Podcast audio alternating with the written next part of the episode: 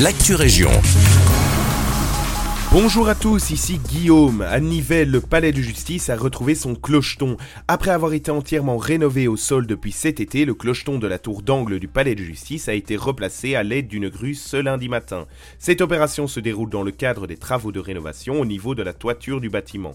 En effet, l'état de la structure de bois du clocheton était particulièrement préoccupante. C'est donc désormais une charpente d'acier qui remplace celle de bois. Avis aux plus inquiets, la régie des bâtiments assure que le rendu visuel est identique. Toujours à Nivelles, avis aux amoureux de la magie de Noël. Les féeries sont de retour à partir du 9 décembre pour prendre possession du centre de Nivelles jusqu'au 18 décembre prochain. Au programme animation, concours et même un concert de 170 choristes. La ville annonce plus de 90 exposants et 30 chalets de Noël.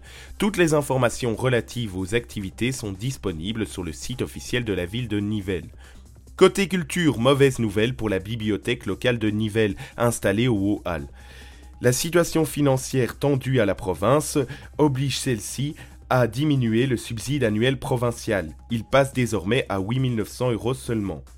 Une situation qui pourrait mettre en péril l'avenir de la bibliothèque.